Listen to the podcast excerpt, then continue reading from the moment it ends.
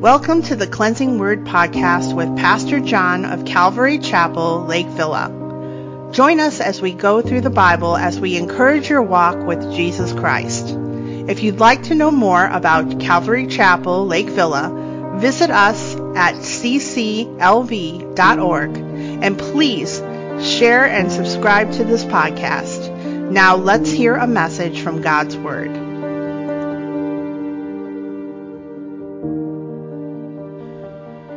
Tonight we're going to be looking at Psalm chapter 2 as part of a prophecy update. And I'd said on Sunday I'd figure out my direction and uh, started thinking about the Psalms. And there are several key Psalms that speak about really the first and second comings of Jesus Christ. And one of the most quoted scripture verses in the New Testament is Psalm 110. And so it'll be a while before we get over there. And, and I'm not going to go through every psalm. We did that a few years ago. But uh, each month we'll pick out a key psalm like Psalm 2. Uh, from start to finish, it's talking about the first and second comings of Jesus Christ. The first coming already happened, but it's quoted uh, in a couple of different places from Psalm 2. We find quotes from it from verse 1 and all the way, I think, um, I'm trying to find the verse. Oh, yeah, verse 9. Uh, verse 1 and verse 9, both quoted in the New Testament. Verse 1 quoted at least three times. And uh, connecting it to Jesus. And so that's what we want to do as we do a prophecy update tonight.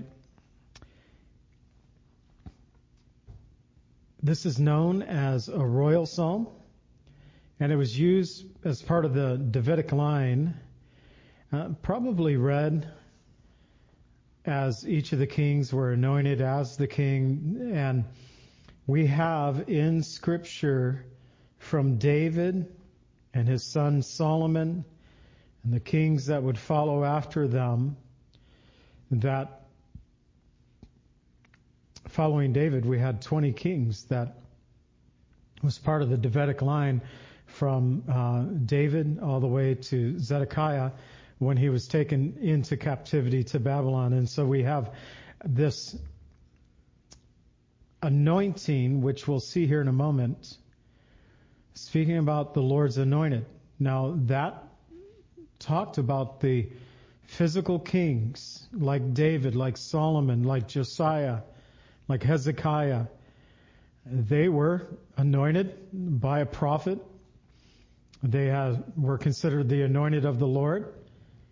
And this psalm would fit. Why do the nations rage?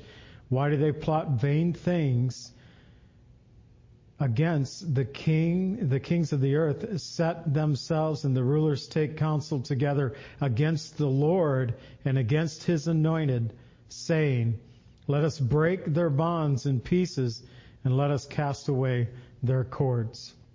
So Father, we pray that you would bless us as we uh, study this psalm tonight, Lord, and as we also look at some of the events going on in our world currently and a little glimpse perhaps tonight of some future things as what the world is telling us as we'll read a few headlines tonight and just Lord, really with a desire to have hearts that's prepared for your coming, whether that is tonight, uh, next week, or 10 years from now, Lord, we desire to occupy, to do business until you come.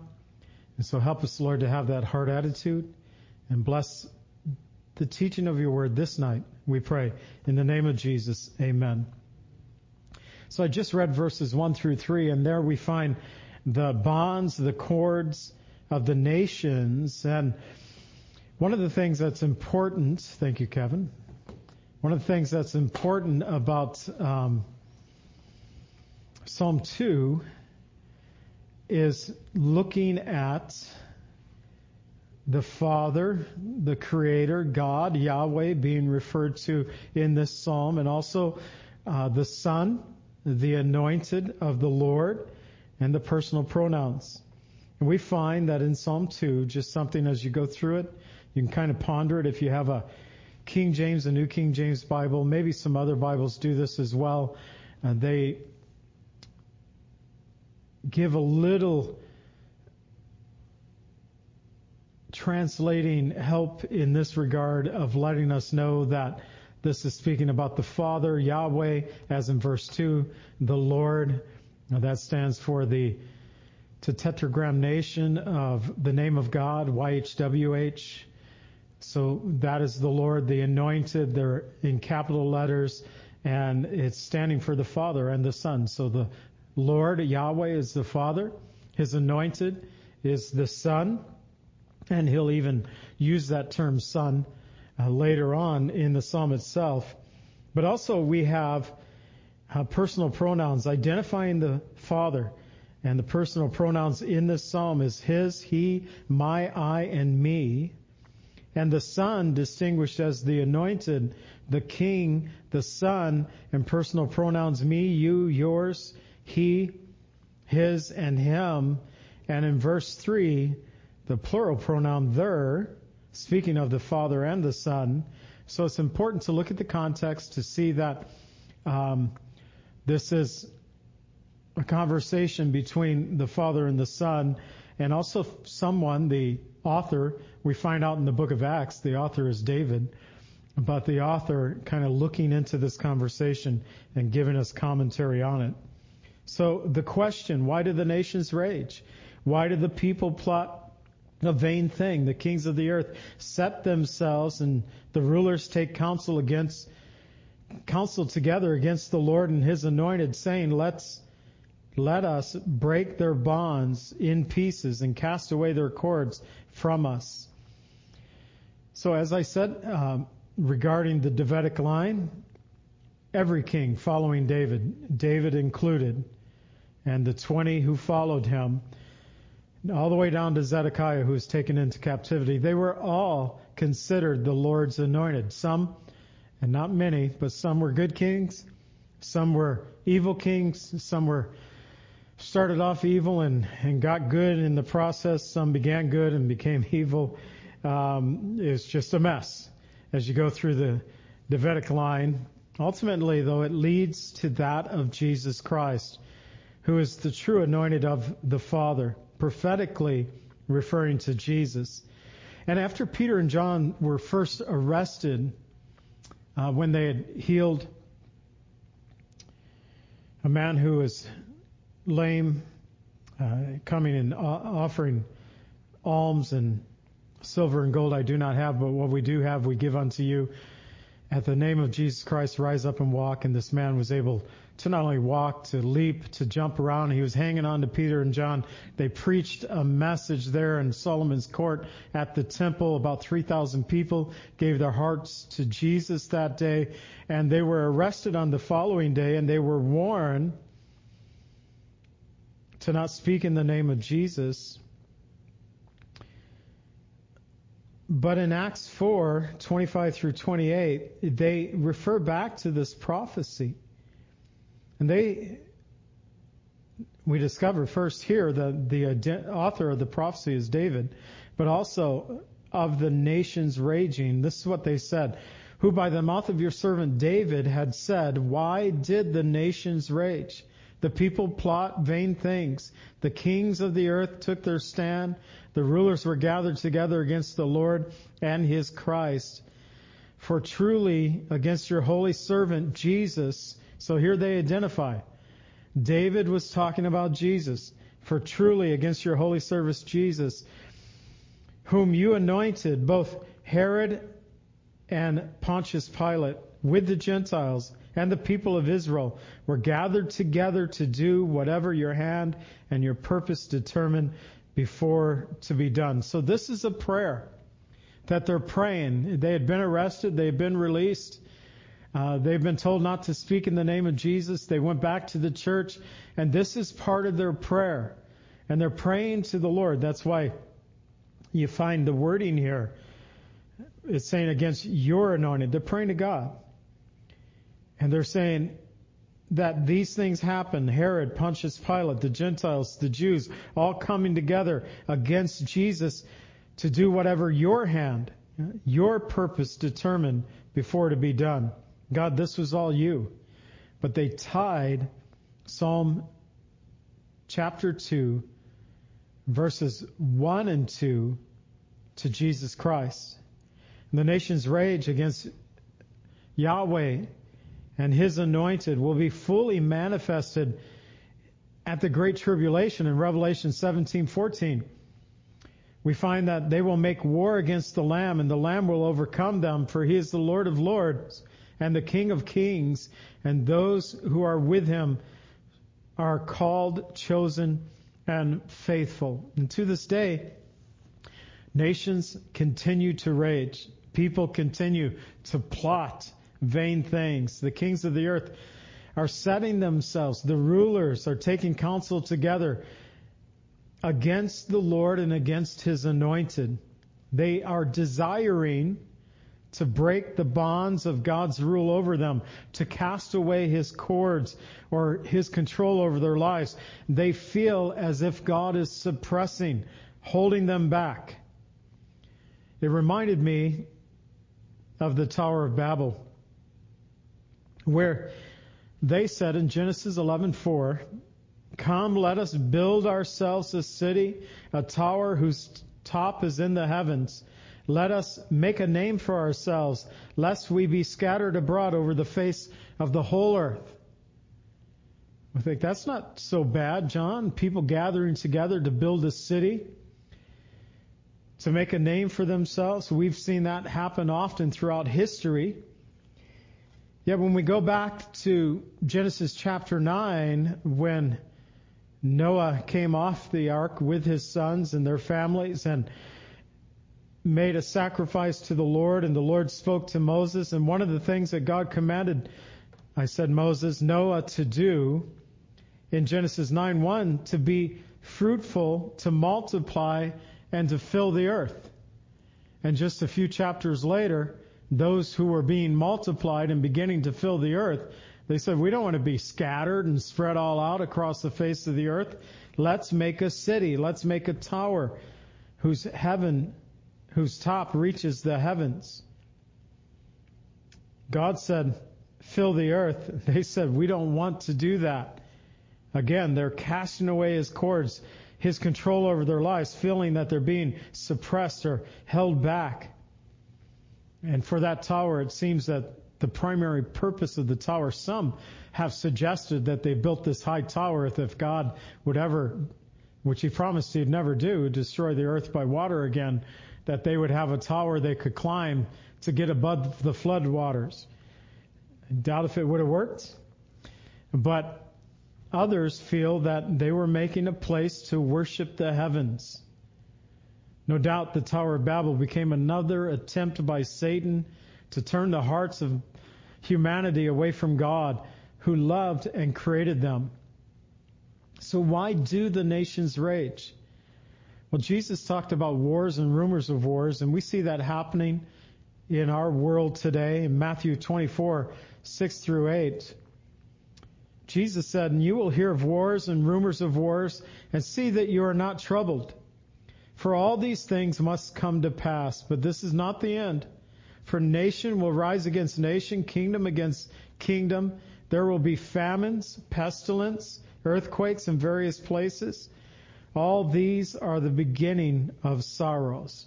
Now we have to recognize that Jesus said that 2,000 years ago. So I'm not quite sure if all these are the beginning of sorrows at this point. But I was thinking about the wars and the rumors of wars, and I found this article. It's not a Christian article, so this is what the world is thinking, and I found it very interesting. Looking at the conflicts, I've done this before at the beginning of the year, so I've used this website before, and uh, it's the Council on Foreign, Foreign Relations, and they they give their predictions about wars and troubles across the world.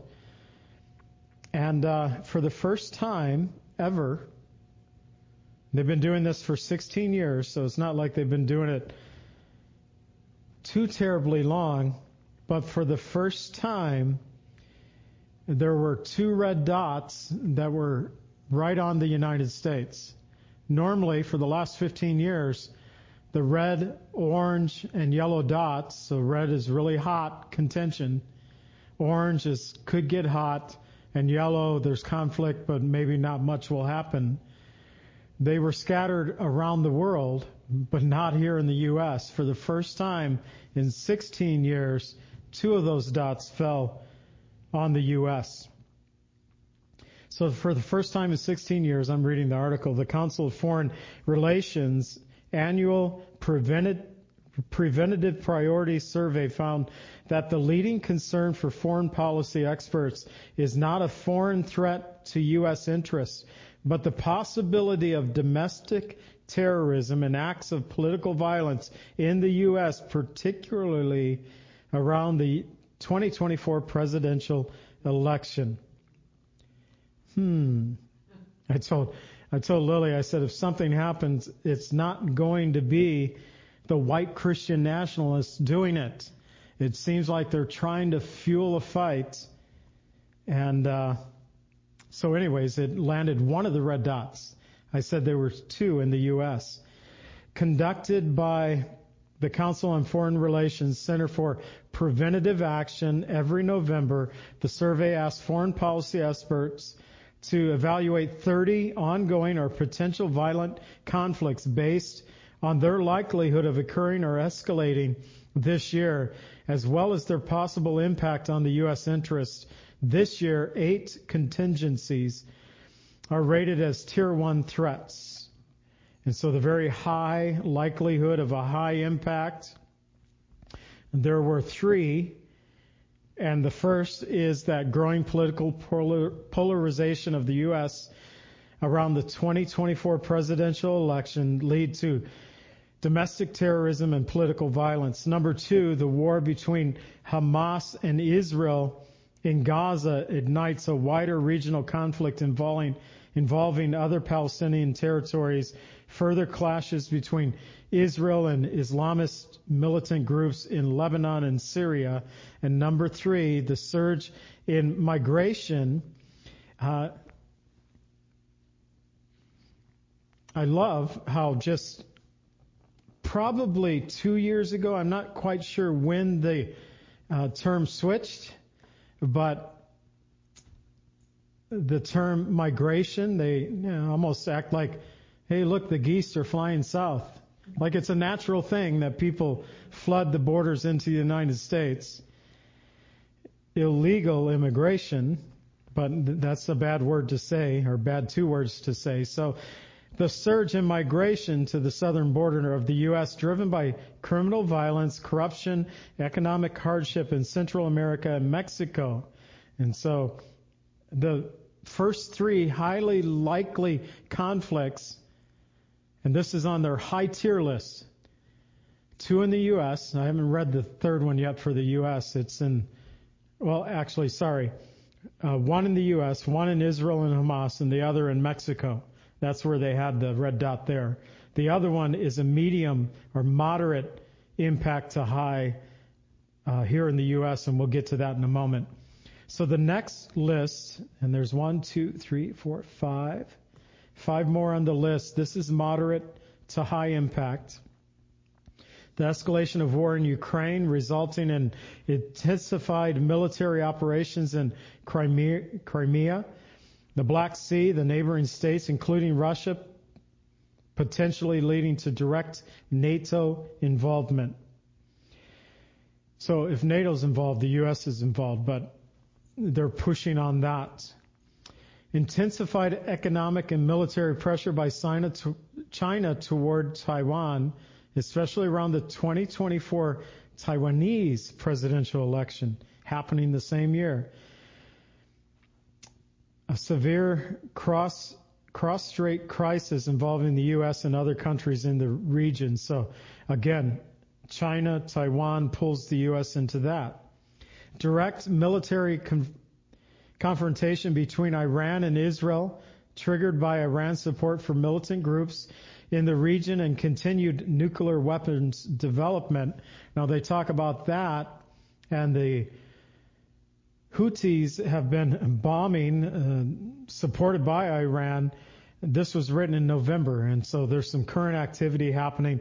Uh, the United States have made several strikes against the Houthis uh, over the last week, and even they struck back, and we struck back just yesterday. So this is something that they wrote about in November, and it's happening in January.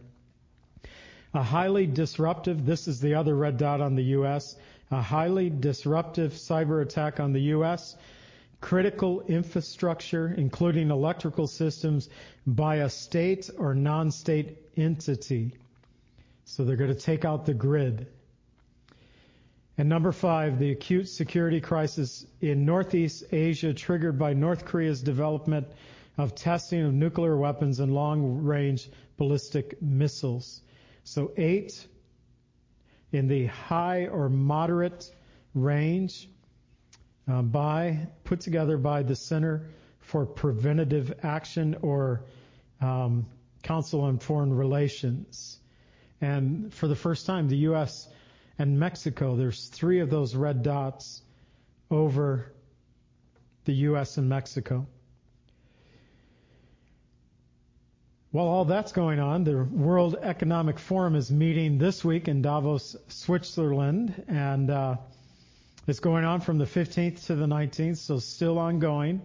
Founded by Klaus Schwab, it's the 54th annual meeting of the World Economic Forum, and the focus, and this is reading from their website, will be on exploring opportunities enabling enabled by the new technology and the implication on decision making and global partnership. So, four main themes that they're advertising. Achieving security and cooperation in the fractured world, number one, creating growth and jobs for a new era, number two, artificial intelligence as a driving force for the economy and society, number three, and a long-term strategy for climate, nature, and energy. Climate change. Number four. So remember that Klaus Schwab is the one who authored COVID-19, the Great Reset, and he said back in 2020 that there are eight things that will come upon our world, and the list of eight are these. Just to remind you of where they're wanting to take us. Number one, you'll own nothing and you'll be happy. Number two, the U.S. won't be the world's leading superpower. Kind of seems like they're becoming pretty successful in that game right there. Number three, you won't have to die waiting for an organ pl- transplant. They'll be made by 3D printers. Number four, you'll eat much less meat. Meat will be an occasional treat, not a staple. It'll be good for the environment and our health. Less cow, less pigs, more bugs. Number five, a billion people will be displaced by climate change. Now, I heard this years ago, and I think it wasn't successful here in the U.S., and yet I think they've been working on it wholeheartedly the last three years. A billion people being displaced by climate change. Number five on Klaus Schwab's list. Um, years ago, I heard that they were wanting to move a billion people to displace them throughout the world to kind of equal out uh, the population of the world, and uh, a half a billion into Europe, and a half a billion into North America. That includes America and Canada. Um, we say America realize it's North America, South America, the United States, and Canada. Uh, we call it America, but it's bigger than just us. But um, I think they're working on that.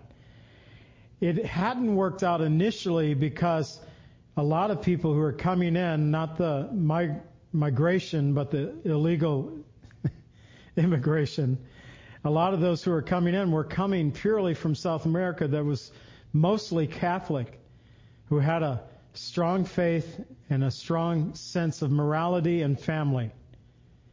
But now they're coming from all over the world, from all different religions, and uh, coming to a neighborhood near you. I've been reading about McHenry and some of the legislations that they have had um, regarding the busing of migrants into the area.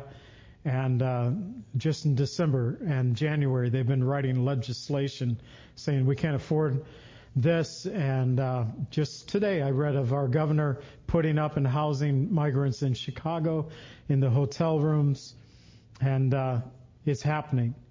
So this list is quite interesting. Number six, polluters will have to pay to emit carbon dioxide. They will be a global price on carbon. They've tried to do this in uh, farmers in other countries.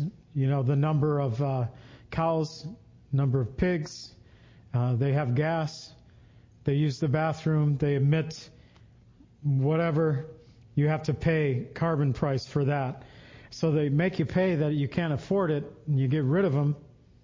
Years ago, I'd heard that. I mean, thousands of years ago that Turkish government decided to tax their people who owned property that had trees. So they de- decided for someone who is a property owner that they would make them pay a tax on every tree that they had on their property. And the more trees you had, the more you had to pay.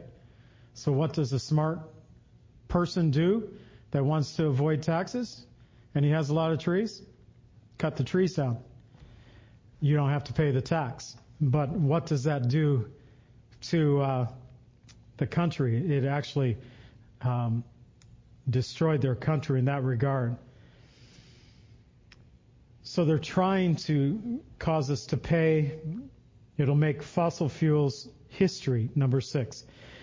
Number seven, you'll be prepared to go to Mars. Scientists will have worked out how to keep you healthy in space. And number eight, Western values will have been put to the test to the breaking point, the checks and balances that underpin our democracies must not be forgotten. democracies. We hear that term. And this is the thing I want us to just remember as we go forward in 2024. You're going to hear this a lot because it's presidential election year around here. And already the Democrats are throwing the term democracy out there. They're underpinning our democracy. And that's that's actually number eight on the list. I know where they got it from now. But I think when they say democracy, they mean something different than when we think of democracy.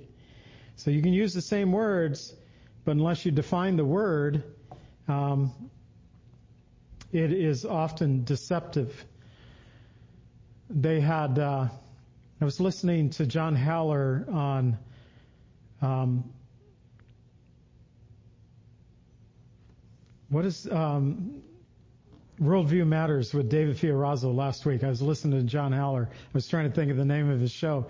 And uh, they had uh, a vote that had to do with in Ohio, in their state, on abortion, and those who want life kind of lost that vote. And John said, Yeah, but I think the way they worded things tricked the people. They had two votes to get this bill passed that would allow abortion to take place in their uh, whatever the Ohio rule was. But he said the first vote you had to vote a no, and the second vote, if you were for life, you had to vote a yes. So they make the no seem like a yes, the yes seem like a no, and they confuse the people. They're good about doing that. So they say democracy, and we think of one thing, and they mean something totally different. So though the nations rage, the people do plot vain things. Uh, all they seem to be doing is setting up the infra- infrastructure for a coming one world government, a leader that the Bible describes and names as the Antichrist. And yet, as troubling as this might seem, we need to remember Esther 4:14 the end of that verse, when her uncle said to her, Yet who knows whether you have come to the kingdom for such a time as this? So we might not like the direction that we see our country going, but for such a time as this, God has placed us here to be His witness here on this earth. So back to Psalm 2 verses 4 through 6. He says, He who sits in the heavens shall laugh. The Lord shall hold them in derision. He shall speak to them in his wrath and distress them in his deep displeasure. Yet I have set my king on my holy hill of Zion. So the world's rebellion may reach to heaven like the Tower of Babel, but they'll never conquer God. At this time, there is a continual spiritual and physical war going on. Since the creation, since the fall, there's been this war going on. Now God will be ultimately victorious and Jesus was victorious at the cross uh, and he is the victor. But the war is going on and it's a war for lives. It's a war for souls. And here we have in verses 4 and 5 the Hebrew imperfect verb seems to say that this is an eyewitness watching the divine response of what's going on in the world Yahweh, he laughs. He holds them in derision. He mocks or derides them. And one day God's extension of grace will come to an end. And at that time, heaven and earth will be full, fully plunged into the last day scenarios that we read about in places like the Psalms, like Isaiah, like Ezekiel, like Daniel, like Revelation, and several other passages that are found in Scripture like this one in Isaiah 11:4. But with righteousness he shall judge the poor and decide with equity. For the meek of the earth, he will strike the earth with the rod of his mouth, and with the breath of his lips he shall slay the wicked. Last day scenarios. And we'll read of the Lord's rod here in verse 9, uh, coming up in just a few minutes. When that day comes when God speaks to them in His wrath, uh, distresses them in His displeasure, He also says, I have set my King, that is Jesus, on my holy hill, that is Mount Moriah in Jerusalem. The place where the temple was built, the place where Jesus was crucified. Now, Jesus wasn't crucified on temple grounds proper, but on the outside of the city of David where they uh, actually took a lot of the stones to build the temple from. It was really an area that was the quarry for some of the stones that went into the construction of the temple area. But it was still all part of Mount Moriah. So God's holy hill, referring to Mount Moriah where the temple was built, where Jesus was crucified, where the Bible speaks of the son of perdition or the Antichrist, uh, the term son of perdition found in 2 Thessalonians 2, 3 and 4, sitting on the throne of God as if he is God, meaning that a third temple will be built and there in Israel today. There is a, the Temple Institute that have made all the preparations for the building of the temple. They're just waiting for permission in order to build on Temple Mount, uh, to find that location where they can uh, have the permission to build the temple first. Right now, uh, that is controlled by Muslims, that area. And so they're waiting for that place. But the Temple Institute in Israel said, if we are allowed to build, we can have temple sacrifices going within three or four months. You don't have to have the whole temple going in order to offer sacrifice. All you need is the altar.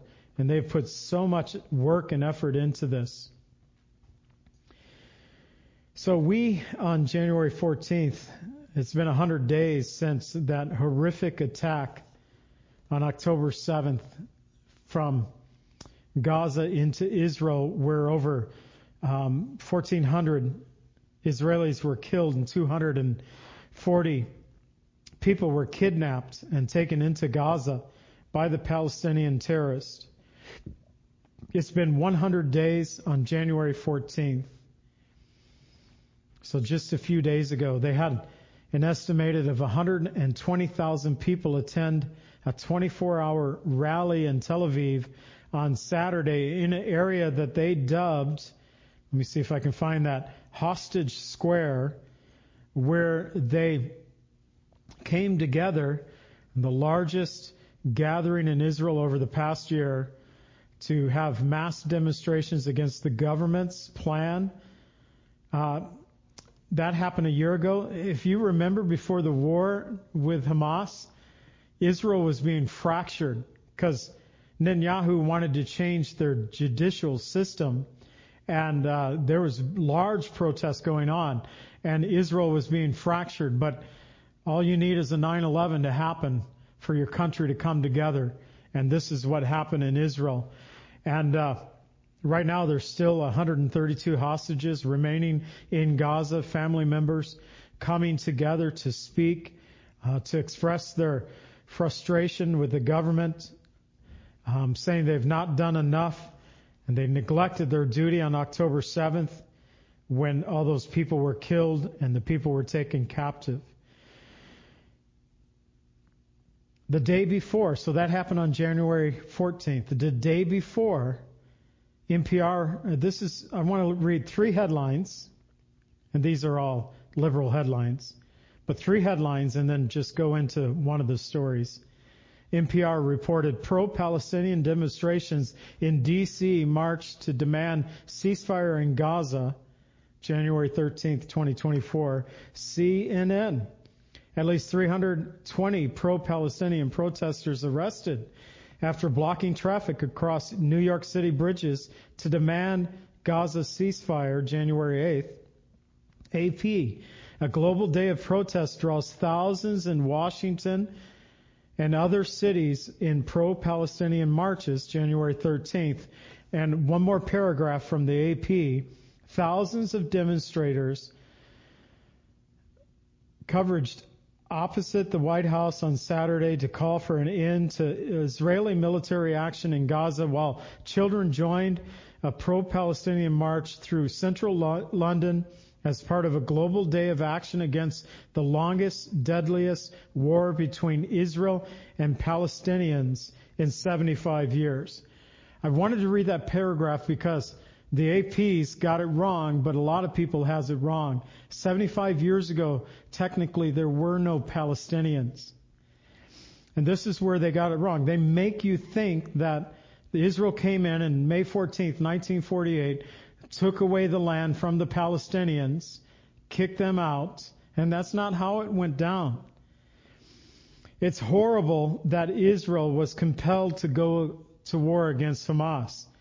But it was only after Hamas attacked Israel on October 7th, 2023, killing around 1,200 people and taking 240 people hostage. And they did horrific things uh, just horrific things. So this paragraph in the AP makes it sound like the Palestinian people have been around for 75 years, but back in May 14th, 1948, when Israel became a state, the land consisted of Israelis and Arabs. And at that time, Israelis were called Palestinians. It was just people who lived in that land were called Palestinians.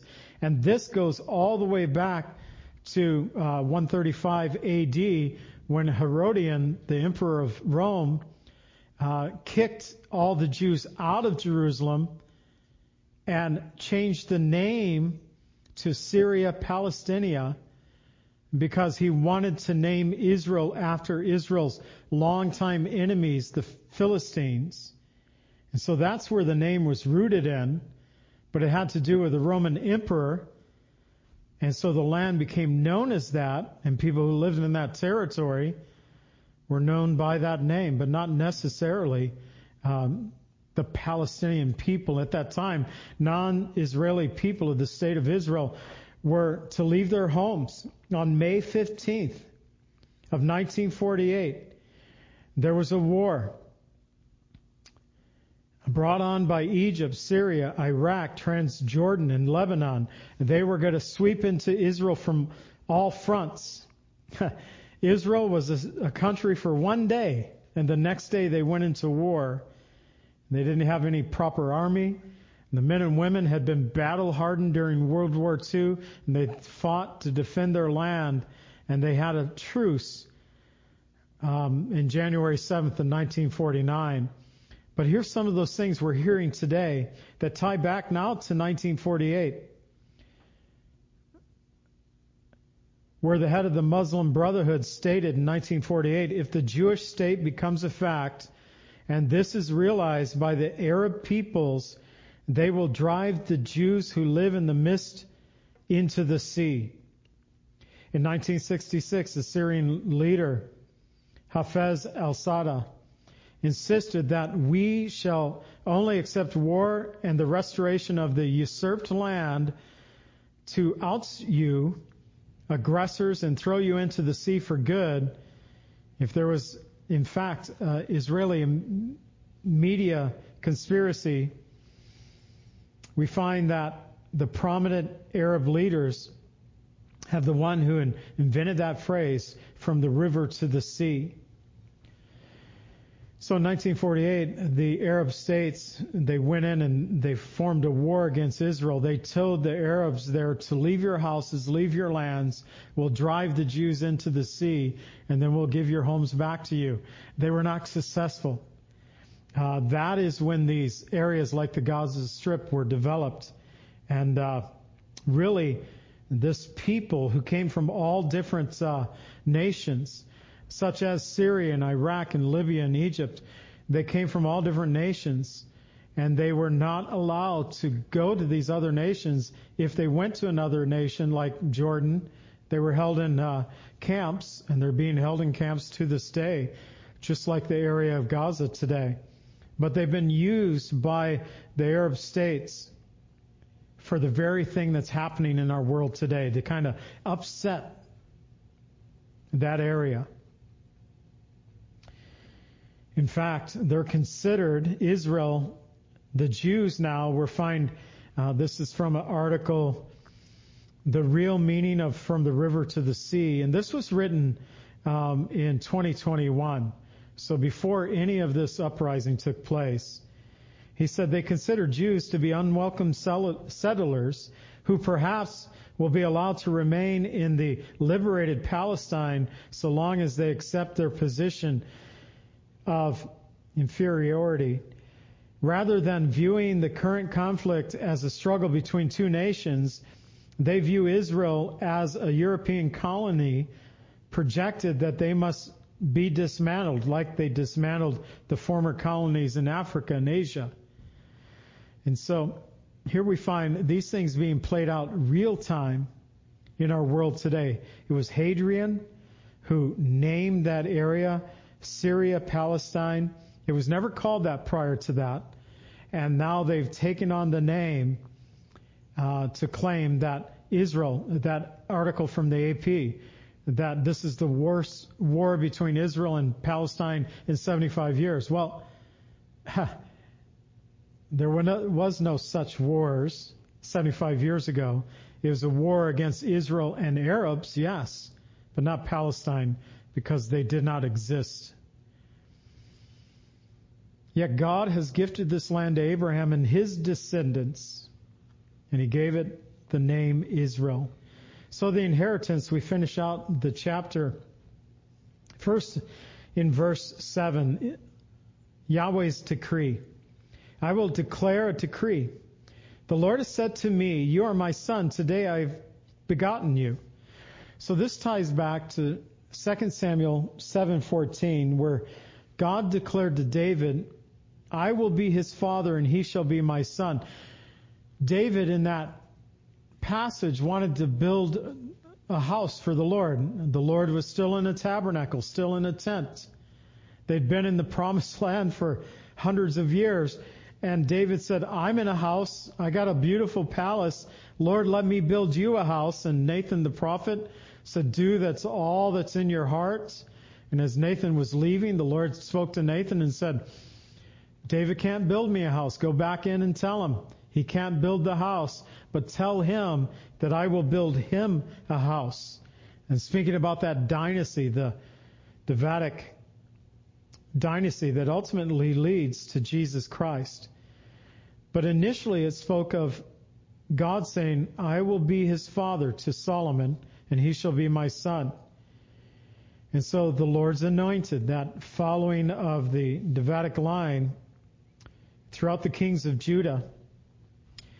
And yet ultimately speaking of Jesus Christ is quoted three times in the New Testament. In Acts 13:33, Hebrews 1:5, and Hebrews 5:5. In Acts 13:33, Jesus being begotten of God is seen as God raising up Jesus from the grave. Acts 13:33 God has fulfilled this for us their children in that he has raised up Jesus. As it is written in the second psalm you are my son today I have begotten you. So that begotten of the father the resurrection of Jesus from the dead. In Hebrews 1:5 though angels are at times referred to as the sons of God in the Bible. God only addresses Jesus as his son, never an angel. In Hebrews 1:5 he says, "To which of the angels did he ever say, you are my son, today I have begotten you?" And finally in Hebrews 5:5, as God's son, Jesus is also the high priest of God. Jesus wasn't, he isn't a self-appointed high priest. He was appointed, he was anointed to the office by God himself. In Hebrews 5, 5 and 6, so Christ also did not glorify himself to become high priest, but it was he who said to him, You are my son, today I have begotten you. As he also says in another place, You are the priest forever according to the order of Melchizedek. So Jesus is the only eternally begotten Son of God.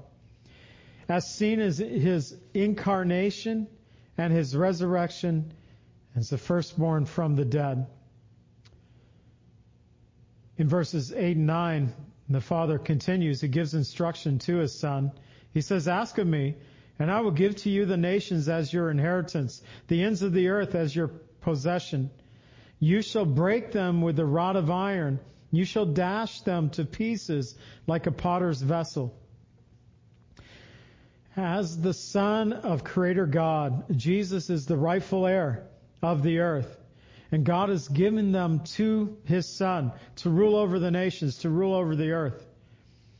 And this quote from Psalm 2:9, you shall break them with a rod of iron, dash them with pieces like a potter's vessel is found when Jesus is speaking to the overcomers of the church in Thyatira.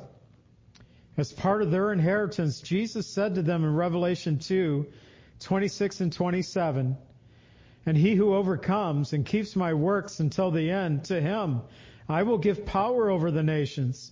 He shall rule them with a rod of iron, and they shall be dashed to pieces like the potter's vessel as I have also received from my Father.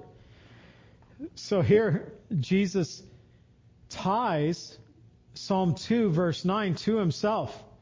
This is the inheritance that I have received from my Father, and I'm going to let you share in that inheritance for those who overcome. In verses 10 through 12, now therefore be wise, O kings, be instructed, you judges of the earth, serve the Lord with fear, and rejoice with trembling. Kiss the Son, lest he be angry. And if you perish in the way, when his wrath is kindled but a little, blessed are those who put their trust in him. So finally, David looks forward to the day when Jesus will rule and reign upon this earth during the millennial reign of Christ. On that day, David suggests that it would be foolish for the kings, the judges, of the earth to resist the Messiah's rule. Better to serve the Lord with fear and rejoice with trembling and to kiss the Son in acceptance over His rule over their lives than to resist them and cause His anger to make them perish. And I would say for us, better to kiss the Son by placing our trust in the Lord's anointed, King Jesus, than to experience his wrath on into eternity. So we are to occupy until he comes. I found probably the most, I mean, I shared this with Lily yesterday, reading that report from the Council of Foreign Relations, talking about, I mean, it just surprised me to see two red dots in the U.S. saying that 2024, there could be some tensions. And my first thought, if it happens, and they're trying to, to bring it up, it won't be um, those who love this country causing it, but those who want to destroy this country. So we have so much going on. Conflicts like Ukraine with Russia and possibly NATO, with Israel and Hamas and Syria and Lebanon and Iran, between the U.S. and the Shia Islamic Houthis in Yemen. Also, this conflict that could happen between China and Taiwan, the cartels in Central America and Mexico because they're trying to move the millions of people into the U.S. Their desire of the World Economic Forum to move 1 billion people around this earth. Additionally, there seems to be a push for political unrest in the U.S., a possible cyber attack that would really put us in the dark ages.